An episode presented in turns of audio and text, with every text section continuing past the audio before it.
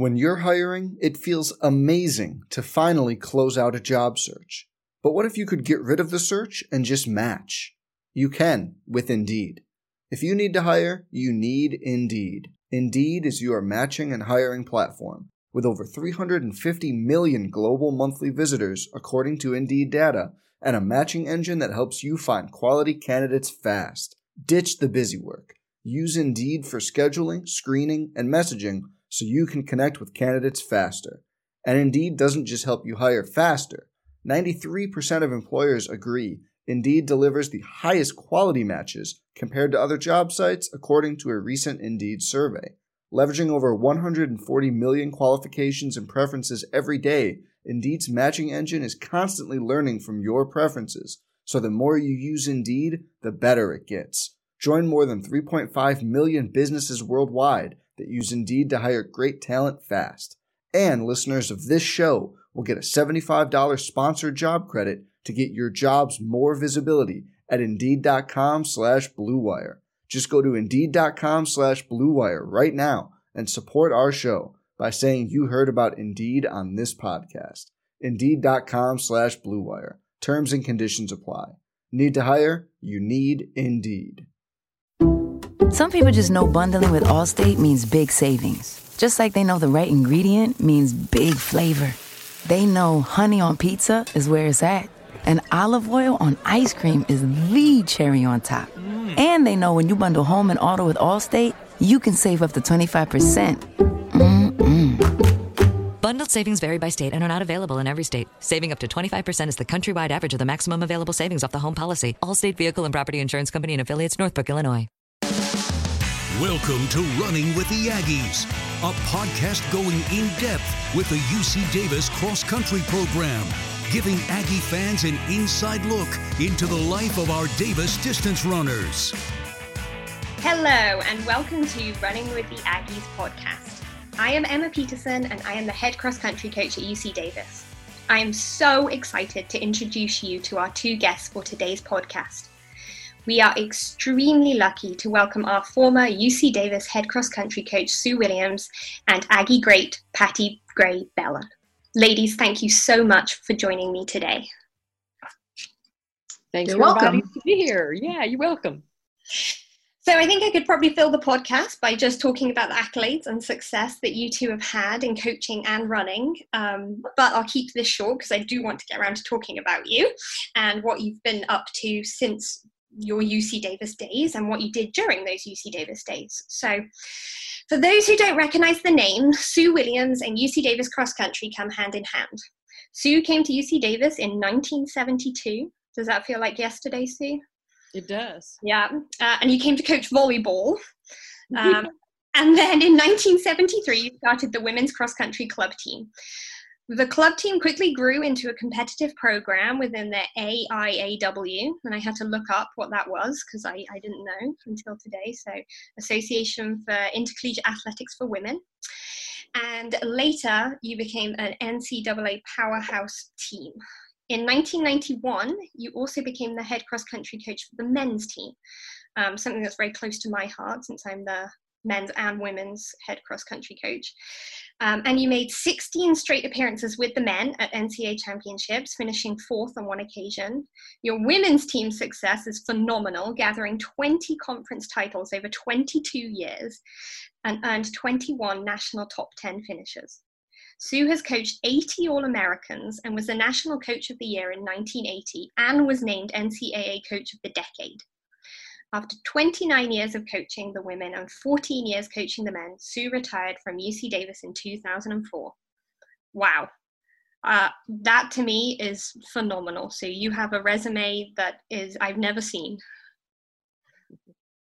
Well, um, that's all uh, brings back a lot of memories, but I, I do have to add that keep in mind in all those races, I did not run a step. those are the athletes. But you were with them every step of the way. This is what I tell the athletes when they go off the starting line. So as you may have guessed, Patty was coached by Sue and is one of the most successful Aggie athletes to graduate from UC Davis, a three time NCAA individual title winner in the 3,000, 5,000, and 10,000. She's a foothill high grad and came to Davis in 1980. And after just one year under Sue's tutelage, Gray was a national contender. You um, graduated from UC Davis and then went on to finish second in the World University Games as well in the marathon. And then I think one of the things that is written about you more than anything is your amazing 1987 CIM marathon, where you had to battle all conditions to win the title. Um, and you got to do that in Sacramento, which I think is super special since it's just down the road from Davis. Um, I think you two women are pioneers of the sport, and I think your achievements at UC Davis are phenomenal, and it's something I really want to celebrate. So, there's a ton of stuff we could talk to, but the first thing I really want to delve into is how did you both end up at Davis? Well, um, I was uh, coaching at the University of Arkansas, and uh, this was back in the you know really late 60s and early 70s and there was a i'd grown up in arkansas and texas and there was a lot going on culturally at that time. You know the vietnam war was picking up um, we had sexism in all aspects of society including sports. We had racism and i think all those things led me to just want to do go someplace different and experience something different other than arkansas.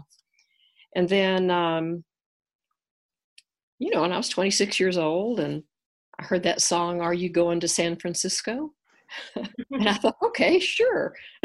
I mean, it was a quick decision, but part of it was also to that, um, you know, there was very little women's sports going on at the college level at that time. It was almost non existent because this is just pre Title IX. Yeah. So, uh, but the West Coast was a hotbed of women's running at oh, the Olympic level. so when the position came up uh, on the West Coast, I took it. Absolutely. Um, and you you ran track as well, or did you come into coaching as a? Where did you get your interest in picking up track and cross country? well, um, I did not run track because there were no girls' sports nor women's oh, sport. Yeah. I did play college basketball. I mean, a high school basketball, which was a serious sport, and that's in Arkansas. And I had a coach who made us run. And I discovered that I liked running better than I liked bouncing basketballs. I would agree. That's really a sophisticated answer. yeah, that's a great answer. Um, so, when you were on campus, did you have a lot of interest from the athletic department about getting a cross country team going? Or I know that Pam Gill Fisher was an administrator at that point, and she was a, leading the way for UC Davis's equality and women's sport. But who was the person who kind of said, "Hey, let's start a cross country club"? Well, that was me um, because um, I really wasn't, um, didn't have much background to be a volleyball coach. Um, and um, I felt we couldn't have a very complete track program without a cross country program. And distance running was something I was very interested in anyway, distance training. So um, I met with the athletic director at that time, Joe Singleton, and he gave me the criteria we had to meet uh, to um, even be considered to be an ICA sport, and showing interest on campus was one of them.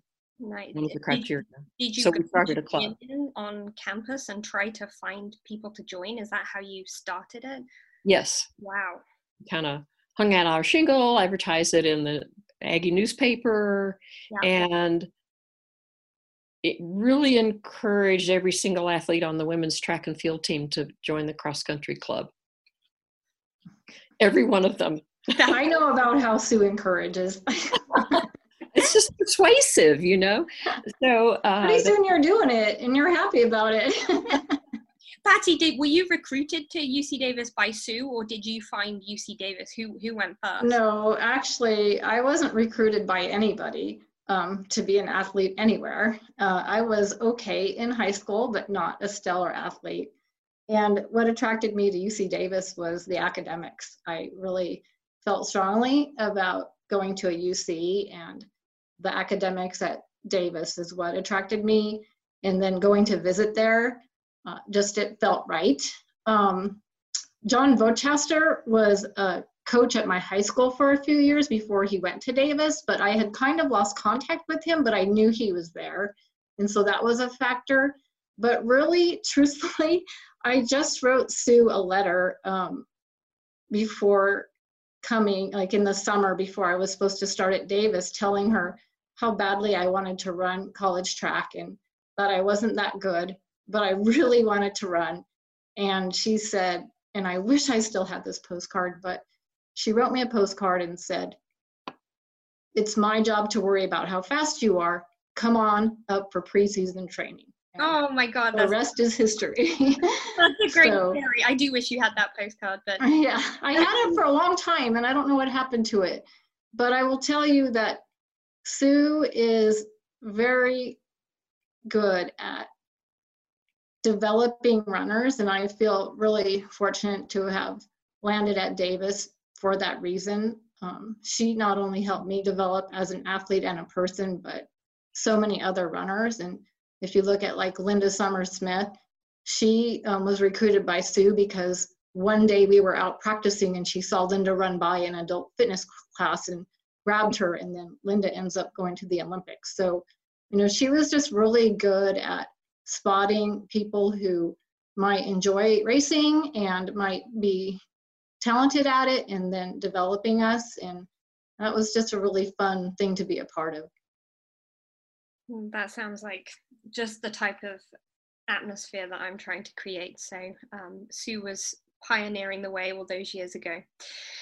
Did your friends and family have like what were they thinking about you going to run in college? Because like, at the time i'm sure it wasn't you know oh are you sure you want to do that? Like did you have those reactions or was it hey patty go run. Like enjoy college running no my high school coach really encouraged me because he knew i was struggling and he just i made me promise that i would try it and my parents were super supportive and it's something i always wanted to do um, I think like people paved the way because I was on that first wave after Title IX. When I was a freshman in high school, I ran on the boys' team because there wasn't a girls' team. And then Title IX passed, and all of a sudden we had girls' teams, um, although we had to go around and beg people to fill the team. um, so was just something I was always passionate about and always wanted to do.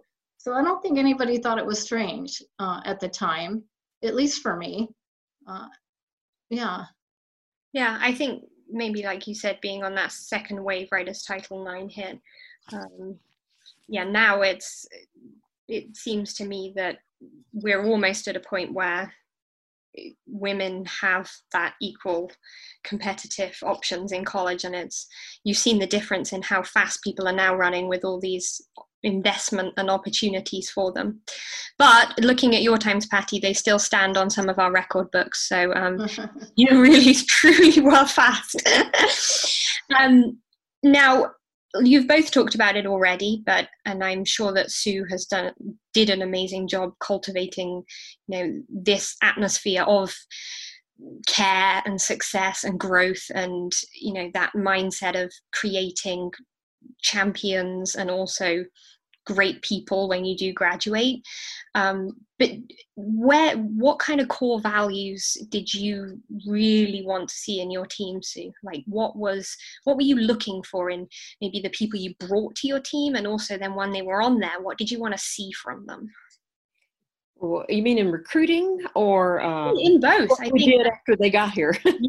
Yeah i mean we we tend to really you know you look for that specific athlete because you know what your team culture is and you mm-hmm. know who's going to fit in and who's not. And mm-hmm. you ended up with not only it seems great people but great athletes as well. And so what was your approach into doing that and really building that team from from nothing to so successful and in a really short period of time? Yeah you know it amazed me too. We went from let's see 1980 i think we were fourth in the conference in we were that was my freshman year that was your freshman year and then the next year we were fourth in the nation mm-hmm. That's and that was very gratifying. Um, and um, it was to me too because I did not like being fourth in the conference at all. and there's your answer. Competitive people. That's, that's who you recruit. People who I, you know, when I was recruiting people, I like to meet their parents if I could. But really, what I was looking for was people who really, really wanted to run. Yeah. And I just figured, well, then we're gonna we'll get better, you know. And um, we had a team talk after that fourth in the conference, and we had had a lot of fun. It was a fun season, and we found our focus because we sat on that grassy strip, you know, between the track and the main building of Hickey. Mm-hmm. That's where we sat, and we decided that that was not going to happen to us again because it was fun, but it didn't feel good to place fourth in the conference. And we didn't have to do much. We just had to work harder than other people. Yeah, that's amazing. I think our women's team went through something very similar this year, just realizing that it's not nice sometimes not to perform how you thought you could, and then yes. coming back and really doing yes. well. Um, I think also you were on the team with Linda, is that right, Patty? So was that uh-huh. often we find that you know when you've when you've got people who are really good and get to train with each other that just makes things even better even quicker. So was that a factor in just having great athletes to train with and sue for you having definitely. I think the combination was great coaching awesome teammates and also really good competitors. Um, mm-hmm. some of my best friends were competitors from other teams and sue t- always taught us that our competitors were our best friends because they were the ones that would pull us to greatness and we would pull them too and so there was a lot of camaraderie not just on our team but within the circle of runners that uh, we all competed against with every week or every few months. Um, definitely we worked hard as a team no doubt but it was so much fun and i think that was the other secret sauce is i loved going to practice. I love seeing my teammates. We laughed we did work hard, but we did a lot of silly, crazy things too. And so, so it was just that feeling that you get when you want to be somewhere and the hard work is rewarding and the friendships are lasting. And yeah. that's, I think, the secret. The whole idea of core values, I could go mm-hmm. on for a long, long time because it, it just all builds up on each other. And Patty, you know, you'll want to jump in on a lot of this because you were on the receiving end of it, but you know, the values keep building on on the athletes, um, um, like failure. You know, Ag- an Aggie runner accepts failure and sometimes welcomes it because sometimes you're failing because you took a risk, you tried something, and that's a good kind of failure you know, good failure. There is such a thing. And sometimes there's failure because you shot yourself in the foot and talked yourself right into failure. And you come out of that a better runner too. So that was a core value. And the the one Patty mentioned about opponents and um, cherishing your teammates, not just, oh, hey, here's the gang, cherishing your teammates. Uh, absolutely. Absolutely. Yep. Tight, tight teams which brings us to another core value.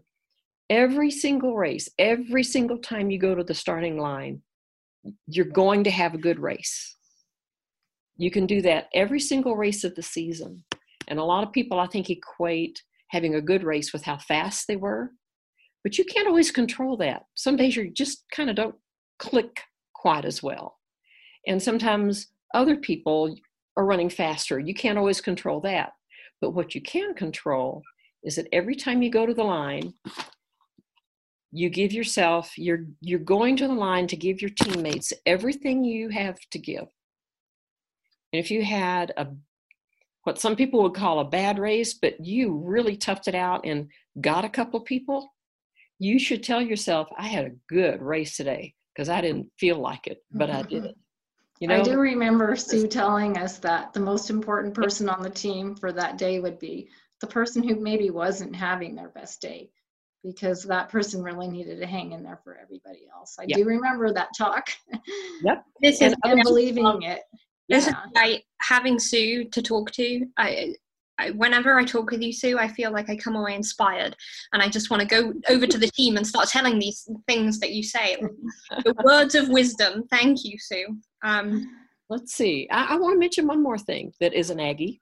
Mm-hmm. Uh, these core values, like I say, I could go on a long time, uh, but um, you uh, in running and life, um, you race with your brain turned on. People, you know, it's not.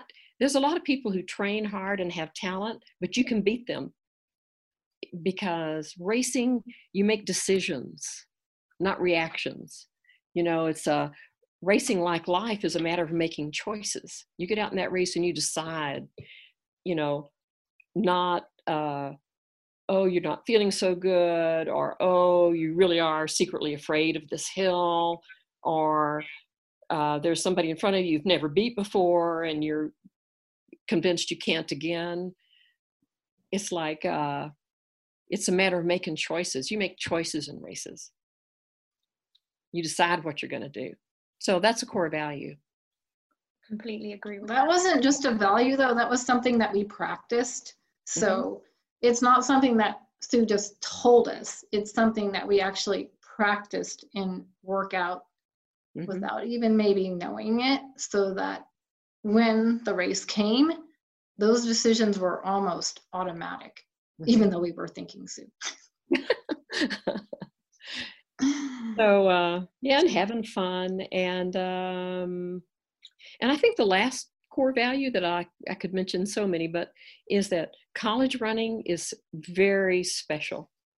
You know, every time uh, you go to a workout, every time you go to a race, that workout will never happen again in time. That race will never happen again. When your college running is done, you have a lot of running in front of you, but it's not the same. All right, that is a hundred percent. So it's very special, and that's to be cherished too.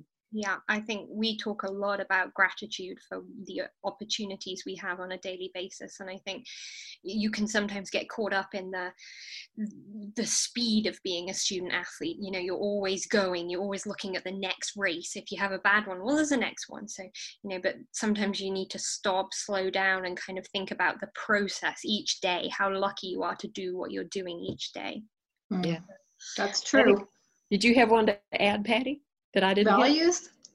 No, I think we covered them, but um, we'll probably cover more when we get to uh, some of the things that developed our culture on the team and our mm, traditions. Yeah. Uh, well, there's one I've heard of, the uh, the TLS doll, and I, will say tough little, and then people can fill in the blank on what that's going to be. But Sue talked a lot about that to me, and um, that is a, a, very cool tradition. Um, yeah and i think i was going to ask like how much of what you were doing was it based upon you know we were doing so well as a team that success just rolled into the next season and the next season? Because for to go that many years and sue you you had obviously patty's year group and the four years she was there, but then you had Susie Jones come through and the talent she brought to the team, um, Jen Thatcher and um, and then on the men's team like mark mcmanus and you know that 1st mm-hmm. year when you took over the men's team finishing fourth at nationals like all those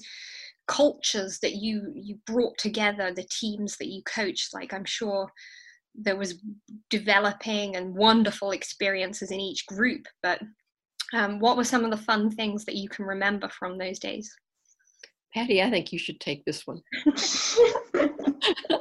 well, I'm sort of embarrassed to talk about some of them because you have to remember when I went to Davis, I was 17. And so I was pretty young and we just did a lot of silly things. Uh, yeah, yeah. And so um, I think right away, to help us identify as an Aggie, like what is an Aggie, it's kind of hard to picture that. And I don't think that Mustang was really used much back then. So I'm pretty sure Sue came up with this one, but all of a sudden we were the flying swine. And so we got really into pigs.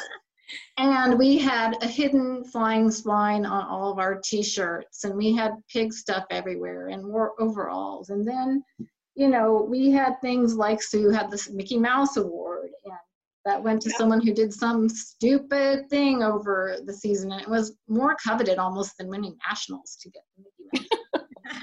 we had Halloween runs where we would dress up on Halloween and run through campus. And I can still remember what my roommate Francie and I dressed up as and all that stuff. And so we just had a lot of fun, team dinners, um, and all that kind of thing. Uh, we also had a lot of unofficial things that were with the men's team. Like we did a lot of yeah, a lot of dancing actually. You know, get-togethers, potlucks. Um, we always had it seemed like a party after a big meet at someone's house, and we all just dressed up in to some theme, um, something silly like Revenge of the Nerds, and we'd pull something out of our closet, or Killer Bees, and we'd all dress up with something named Bee and go dance all night. And so we just had a lot of fun together, but we did definitely work hard together too. So it was that blend of things. But the one thing that we started that I don't know if Sue remembers this, but it was my junior year and it was during preseason when we were deader than dead after a few days of doubles and all that. And I was laying on the uh, floor of my apartment and my teammates, um, Francie and Negri and Deb Fairness, which we called Deb Farmyard. Everybody had a nickname, of course. Um, we um, were talking about sororities and. We were kind of making fun of them at practice. And Sue gave us one of her little talks about how we were really kind of like a sorority and we probably should be a little more open to other people's choices. And so we decided to make our own sorority. And I looked up and I saw a can of Pam on the counter of the kitchen and I went, P-A-M. We're going to be Phi Alpha Mu. And that was developed. And I'm telling you, it's silly and it's almost embarrassing, but we initiated all the freshmen into Phi Alpha Mu and they had to do a pledge and some probably silly song or skit. And I think that kind of took off for a few years and probably fizzled after a while, but we sure had fun making up a lot of things like that. And I know um, those things are the things that bond people. Uh, not only the hard workouts and the shared sweat and the team bands and the road trips, but it's just the creativity and the friendship that lasts. Yeah, I think the the way you talk about it, it's you know it's, it's, special times and i think you only really realize how special when you graduate and you know you've done something amazing with a group of people and achieved a ton of stuff so yeah i can imagine how much fun you did have back then and i always say to the team unless you're you're not going to run fast unless you're happy and i think you know mm. you you girls and guys when you had the guys join you i think that you know the the level of team camaraderie is what often can bring so much success. And with Sue leading the way, why wouldn't you have fun? Right. so I want to kind of change angles here just because I, I think we've got, I, I hope to include myself in this group, but uh, a group of really women who have a, a, really great opportunity to influence people. I think I'm very honored to coach men and women at UC Davis, and I'm the only person or only coach in the Big West right now to coach the men's cross country team.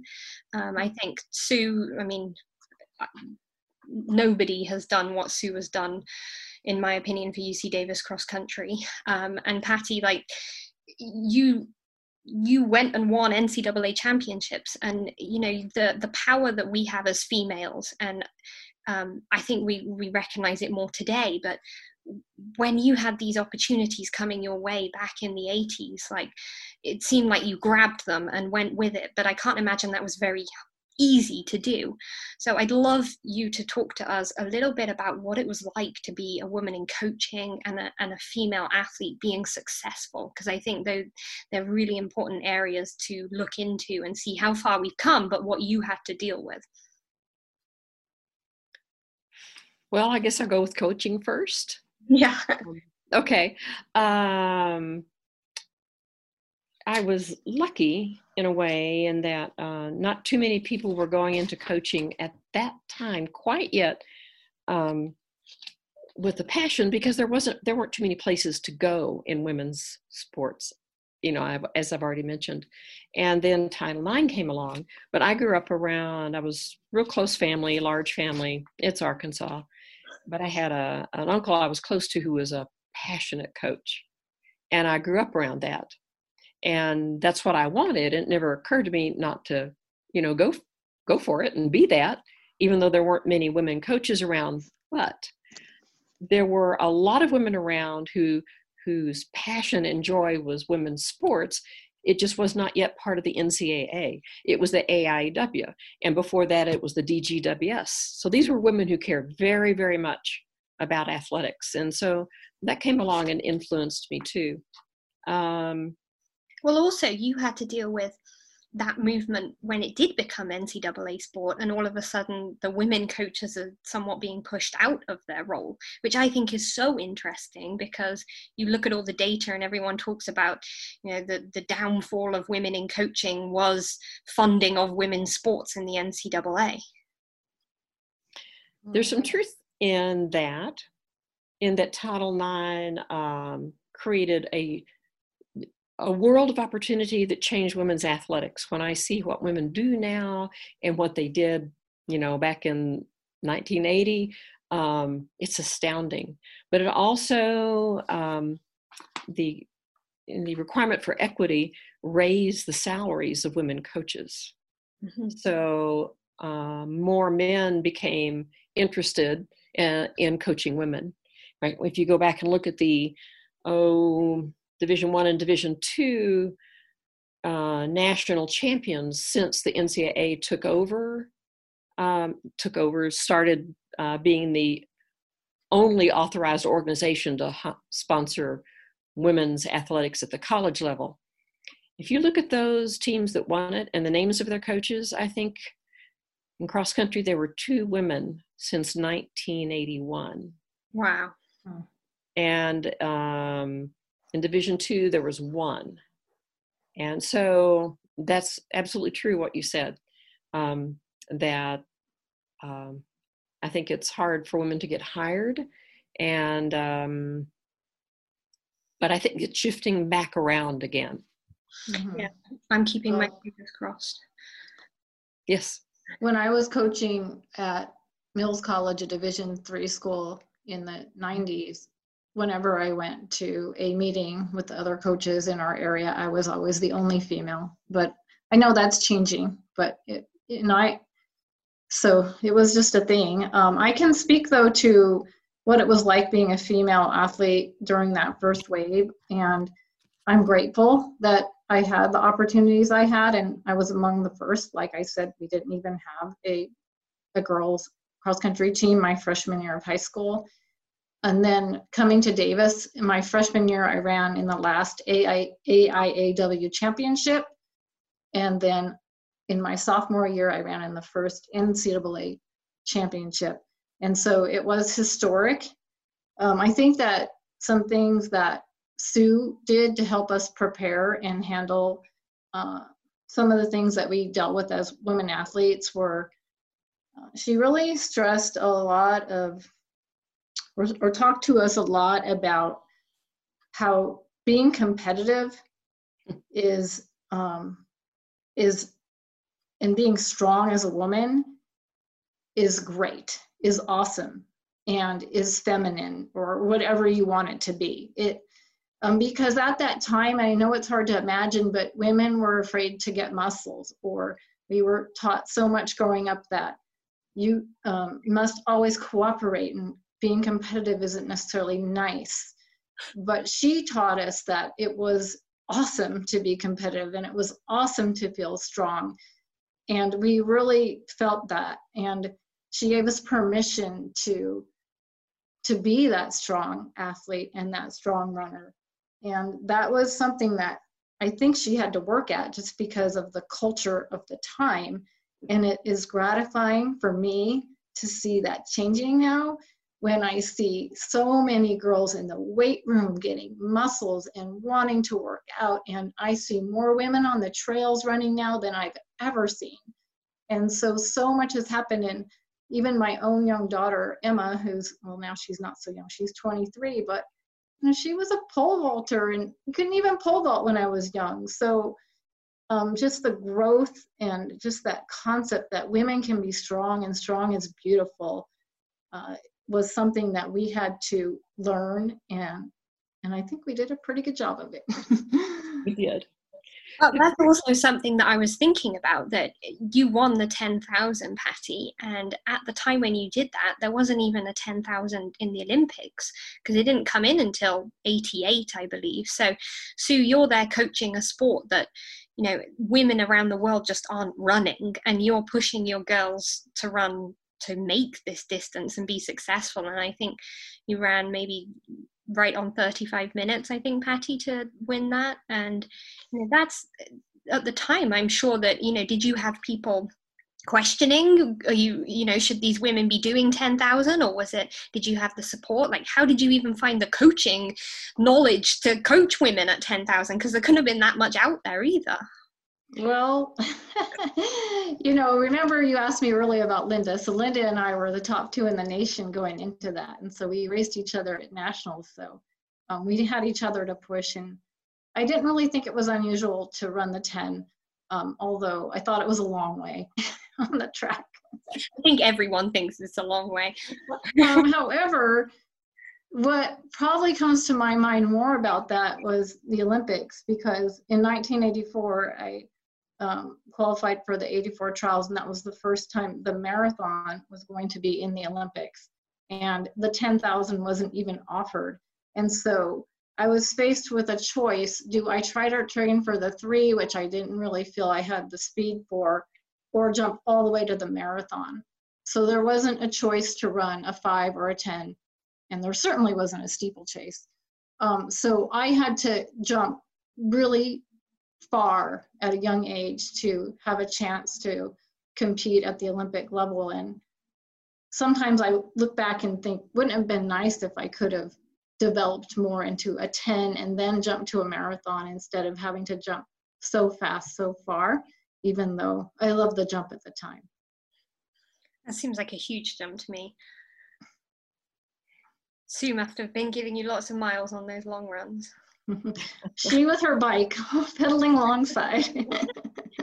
So one of the iconic pictures i think i found of you two is uh, it must be at the end of a race and sue was holding a red shoe and um, i think it might be at the end of the ncaa's it was on your blog patty and i i think it's such a wonderful photo. You two look over the moon and um, just thrilled that you know UC Davis was producing athletes at this level, I think in such a short period of time is such an achievement. But um, you know, were there moments along the way where you ever had doubts, Sue, that you know the you you wouldn't have females like being as successful in sports just because opportunities weren't there or did you see the doors opening as you were coaching at Davis for these, you know, five and ten Ks to run? And I, I've also read somewhere that male coaches thought it might be a distraction to have females at the first NCAA championships. Um, you know, so you had, you had to face all of this, and I think like your bravery in leading a team through this as well, because you know they everyone's looking to you when it's the first championships for women to be in. Um, you know what how did you approach those first ncaa championships? Well uh, the first year that the ncaa hosted women's sports i was named to the track combined now men's and women's track and field committee which also governed cross country so um, i was around uh, other coaches from across the country and then as the committee members, it was our job to see that the national championships ran smoothly, logistically. And the NCAA did a good job of empowering the whoever it was that was on the committee has the final say, folks. And in terms of the distance races in track and field, that was me. So if coaches had an issue, if they had a question, if they thought something could be better, they couldn't go to one of the men on the committee because the men were not in charge of the distance events. I was. And the NCAA did a great job of um, having the back of the people that they put in that position. Um, and then, as far as taking a team there and figuring out coaching and how to compete well, um, our focus was not on the fact that this was the first ever national championships It That's was so funny. I was going to say the same thing. because it was just happened to be the first NCAA national championships in that sport, for one thing. But the other part is the spirit's the same. You go into nationals to see how good you can be, to test yourself, period. And if you get the opportunity to test yourself against others who are also really good, that's a privilege. And that's what we were focusing on getting in front of other people. I totally agree because I, at the time, wasn't thinking it was historical. I was just super nervous and I was worried because I was supposed to finish last and I was focused on my job and my pace and my strategy and and just on running my best race which ended up being one of my best races. And that's so, what you go there for. you right. Know? Yeah. And so I'm glad that I still have the t-shirt and I'm glad that I'm a part of history and that we made history, but at the time we were just running and competing and I think the men that were there that weren't used to us being there saw that and it worked out great. And they were supporting us and our teammates were there, all the men, the women, and it was wonderful. I just think that's you don't know it, but how powerful to have UC Davis athletes winning championships in the first women's NCAA championships for me seems so special. Um, you know, I think oftentimes we're a smaller school and we're we're thought about as you know we're not going to bring that level of competitiveness, but I, I, think you've shown that at any level UC Davis can be the best and have the best runners, and I just love that. I think you two are you started it all, so you should be very proud of yourselves. I want to. Uh, it was always fun coming home because that's when it sinks in what you pulled off. Absolutely. Right? And we'd be sitting on the airplane or something, and I'd be sitting there going, "Dang, they did it!" You know. and we just went there to beat people if we could. And um, I want to give a special heads up and thank you and kudos to the first men's team I coached at UC Davis. Um, because combining the program at that time was not typical, even though, you know, nationals had been combined a long time. Um, and really in cross country, my first season of coaching cross country, we actually took fourth at the conference meet because we had uh, four returning seniors who were top five runners on the men's cross country team but we didn't have a fifth man.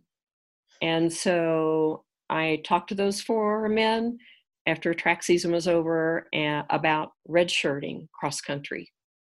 And I told them if they were on board with that and then coming back, you know, for a fifth year, um, usually redshirt as a freshman, not as a junior.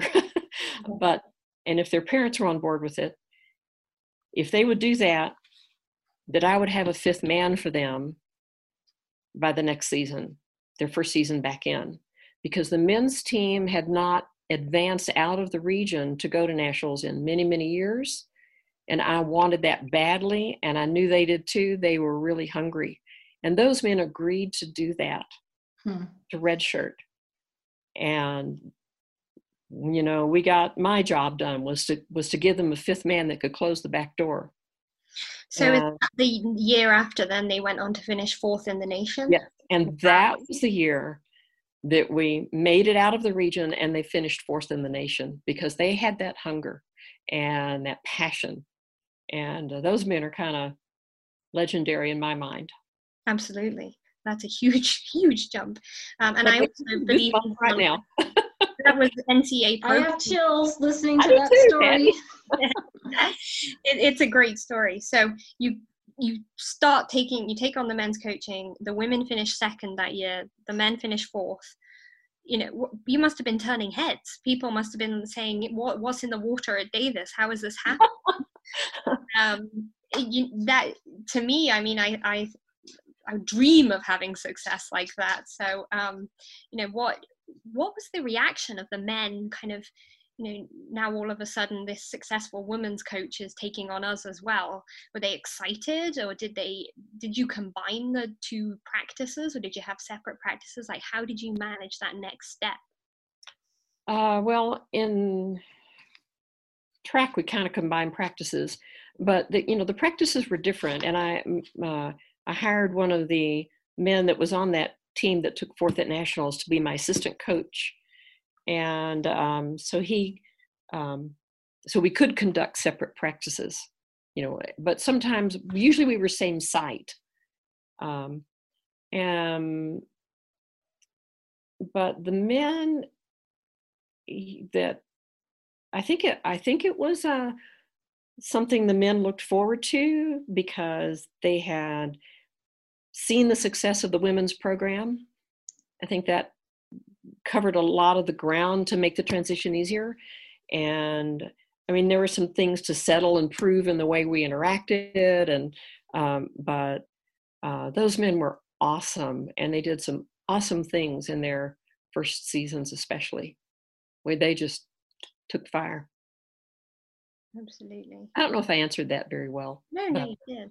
I think that you know your your athletes are the the best person to describe you as a coach because you know they they see you day in day out and they see mm-hmm. the best of you and the worst of you and patty only has great things to say about you so you know i think that the way you managed those teams in a time where you know you were successful as well it it it really shows that you know having combining programs having a, a, coach for you know men and women can sometimes breed that culture of success. And it seems to me like that that's what happened. You had this momentum on the team from the women transferred to the men. And mm-hmm. you know you had great individuals and great teams. And i'm sure patty you look back at this time and think wow like i didn't realize how good that team was until mm-hmm. you know you see what other teams do in the future.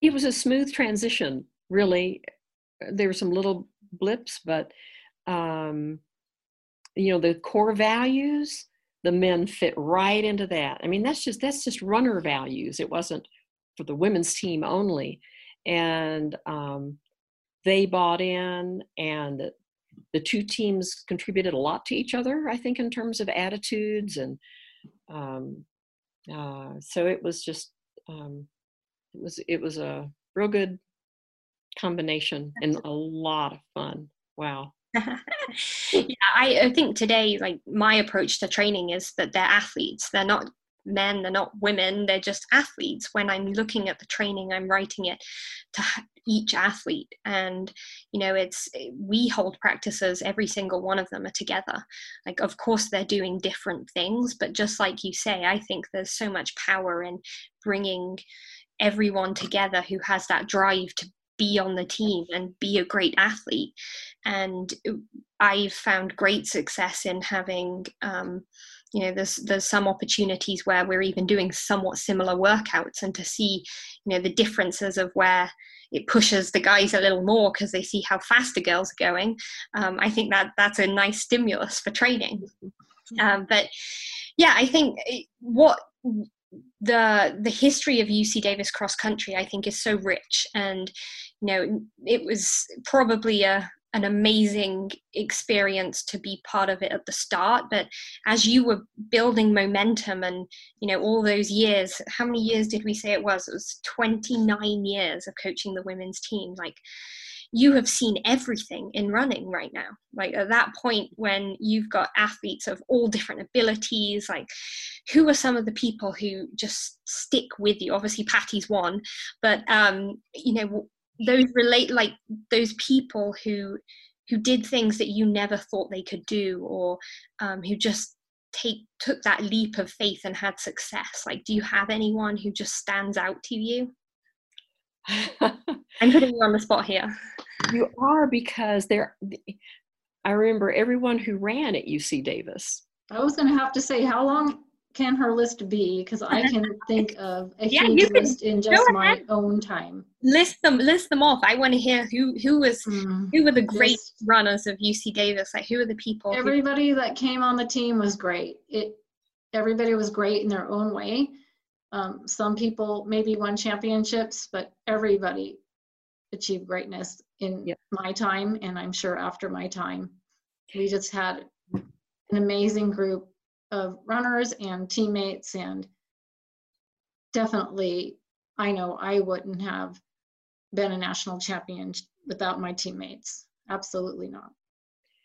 It just, I really, uh, I, can't name a single person either because every single person I coached was a hero at some moment.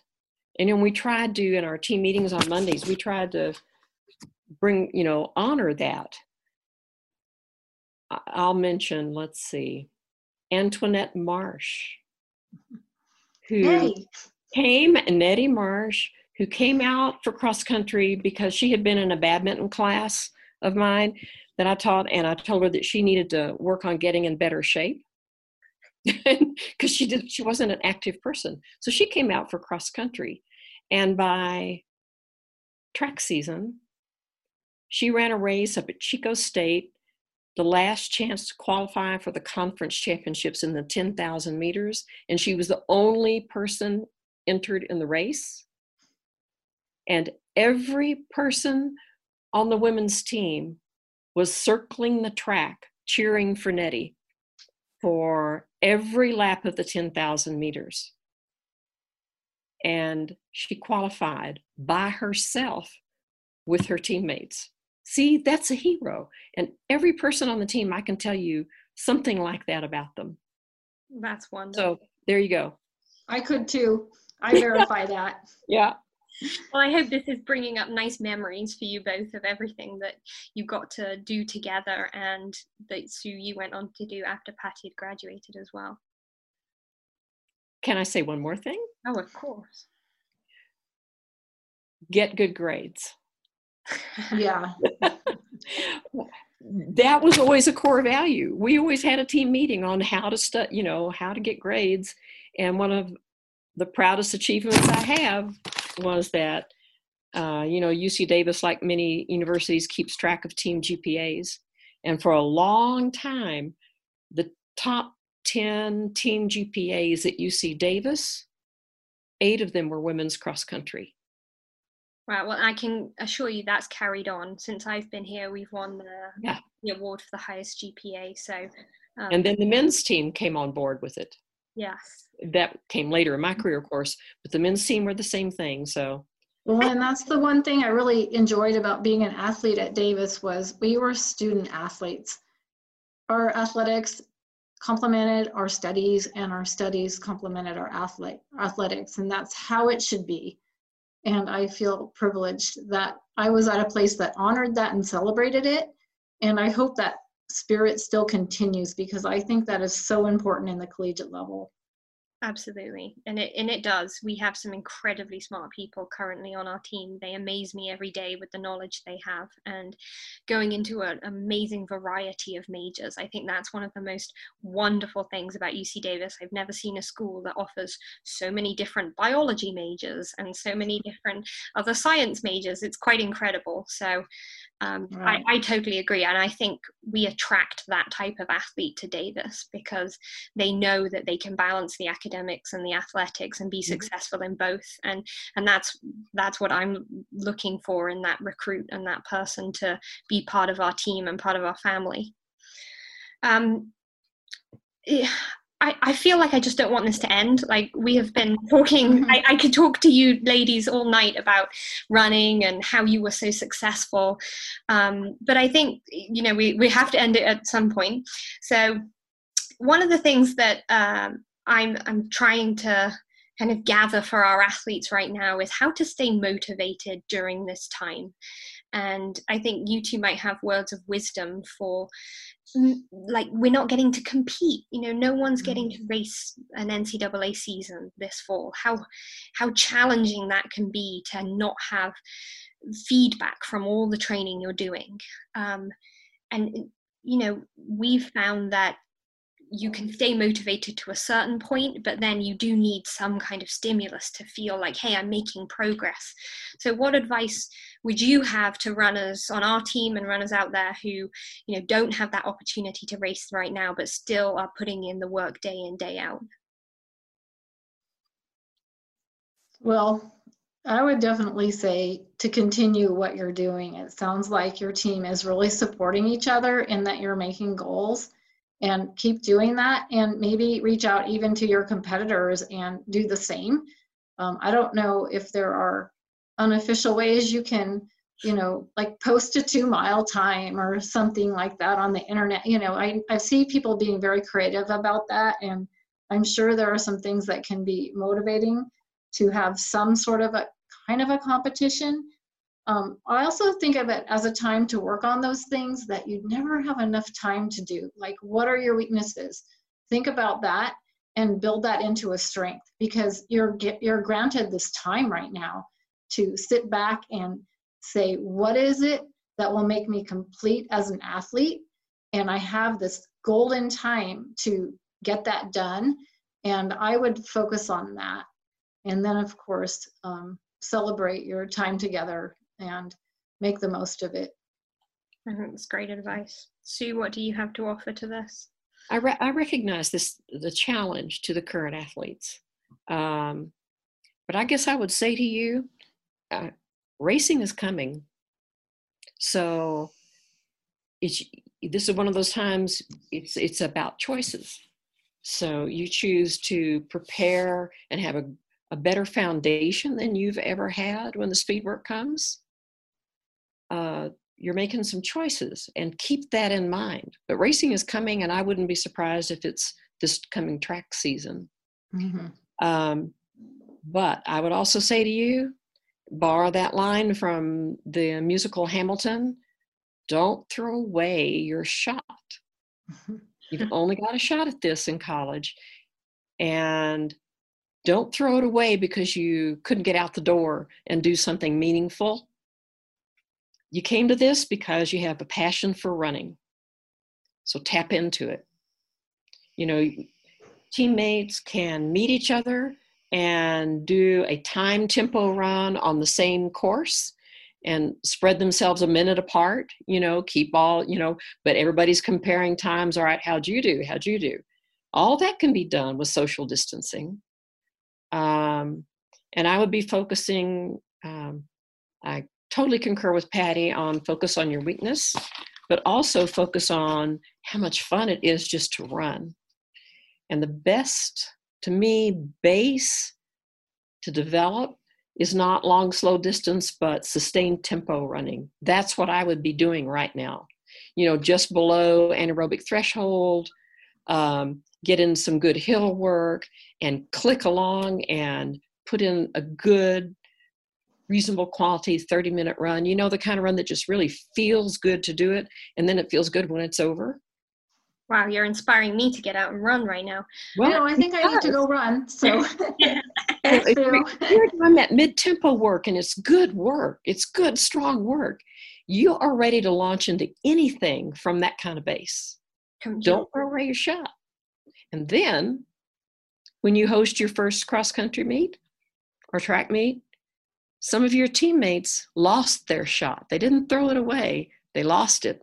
And you bring those teammates back and you pull them into the fold and you put them in a special team t shirt, class of 2019 cross country.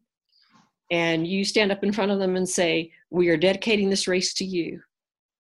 So don't forget those who did lose their shot we might mm. i can see us doing that. That seems like some pretty amazing advice to me.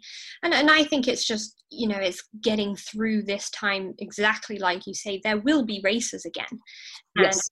and you know things will go back to normal. And i think the team that gets through this the best with positivity and keeping on that momentum and culture. That's what we're always saying to our team that if you can help each other get through this, then we're going to come out of the other side ready to pick off just where we left off. And I can tell you where UC Davis cross country just left off is pretty darn exciting. Mm-hmm. So, um, hopefully, we'll be emulating some of the national championship visits that you had in the past. So I have no doubt you will. Oh. I can't wait to come watch. we welcome everyone to come watch. The more people that will come and watch us, the better. Um, we have we've resurrected the meet at Wild Horse again, um, which ha- was a great success last year, um, named in honor of Sarah Sumpter. So um, we we want to keep that going, and we're very excited to see what our new athletes who have just joined our program are going to add to what we had last year as well. Um, lastly, I'm going to end it with asking you both what's the most special thing about being a UC Davis Aggie? You're both quiet. Does that mean there's there's too many things to talk about? My, mine is eh, boy, all the athletes. Just the privilege of being around all those people who just want to have this drive to find out how good they can be. That's what was so special about it. It was so consistent from our fastest runner to every runner on the team. They all had, they wanted to see how good they could get. Patty, you take it. I think it's the same theme that I opened up with of why I went to Davis. And it's just that you can take so much pride in being a true student athlete. And the other thing is just you're always bonded. You are always an Aggie. You will always be an Aggie. The Aggie spirit will live in your heart. And the friendships that you've developed with your coaches and your teammates and your competitors are going to be the strongest that you may have in your whole life. So, um, hold on to that and um, go Ags. what a great way to end this podcast. Ladies, thank you so much. Patty Graybell and Sue Williams, you are true pioneers for UC Davis and for cross country in general. And I thank you so much for joining us on our podcast today. Thank you for having us. Yeah, thanks for inviting us. Thanks for joining us on today's podcast. If you enjoyed this podcast, please share with your friends and consider visiting give.ucdavis/iCAI and click on the cross country link to help support the program. Go Ags! The preceding has been a Learfield IMG College presentation. Some people just know the best rate for you is a rate based on you with Allstate. Not one based on the driver who treats the highway like a racetrack and the shoulder like a passing lane. Why pay a rate based on anyone else? Get one based on you with DriveWise from Allstate. Not available in Alaska or California, subject to terms and conditions. Rates are determined by several factors, which vary by state. In some states, participation in DriveWise allows Allstate to use your driving data for purposes of rating. While in some states, your rate could increase with high risk driving, generally, safer drivers will save with DriveWise. Allstate Fire and Casualty Insurance Company and affiliates, Northbrook, Illinois. Swimsuit? Check. Sunscreen? Check. Phone charger? Check. Don't forget to pack the 5 Hour Energy. It fits great in a pocket or carry on, and the alert feeling will help you arrive ready for anything. Now get 20% off when you use code 5HE Travel at 5hourenergy.com. Expires April 30th. One time use only, not valid with other discounts. Remember, visit 5hourenergy.com and use code 5HE Travel to save 20%.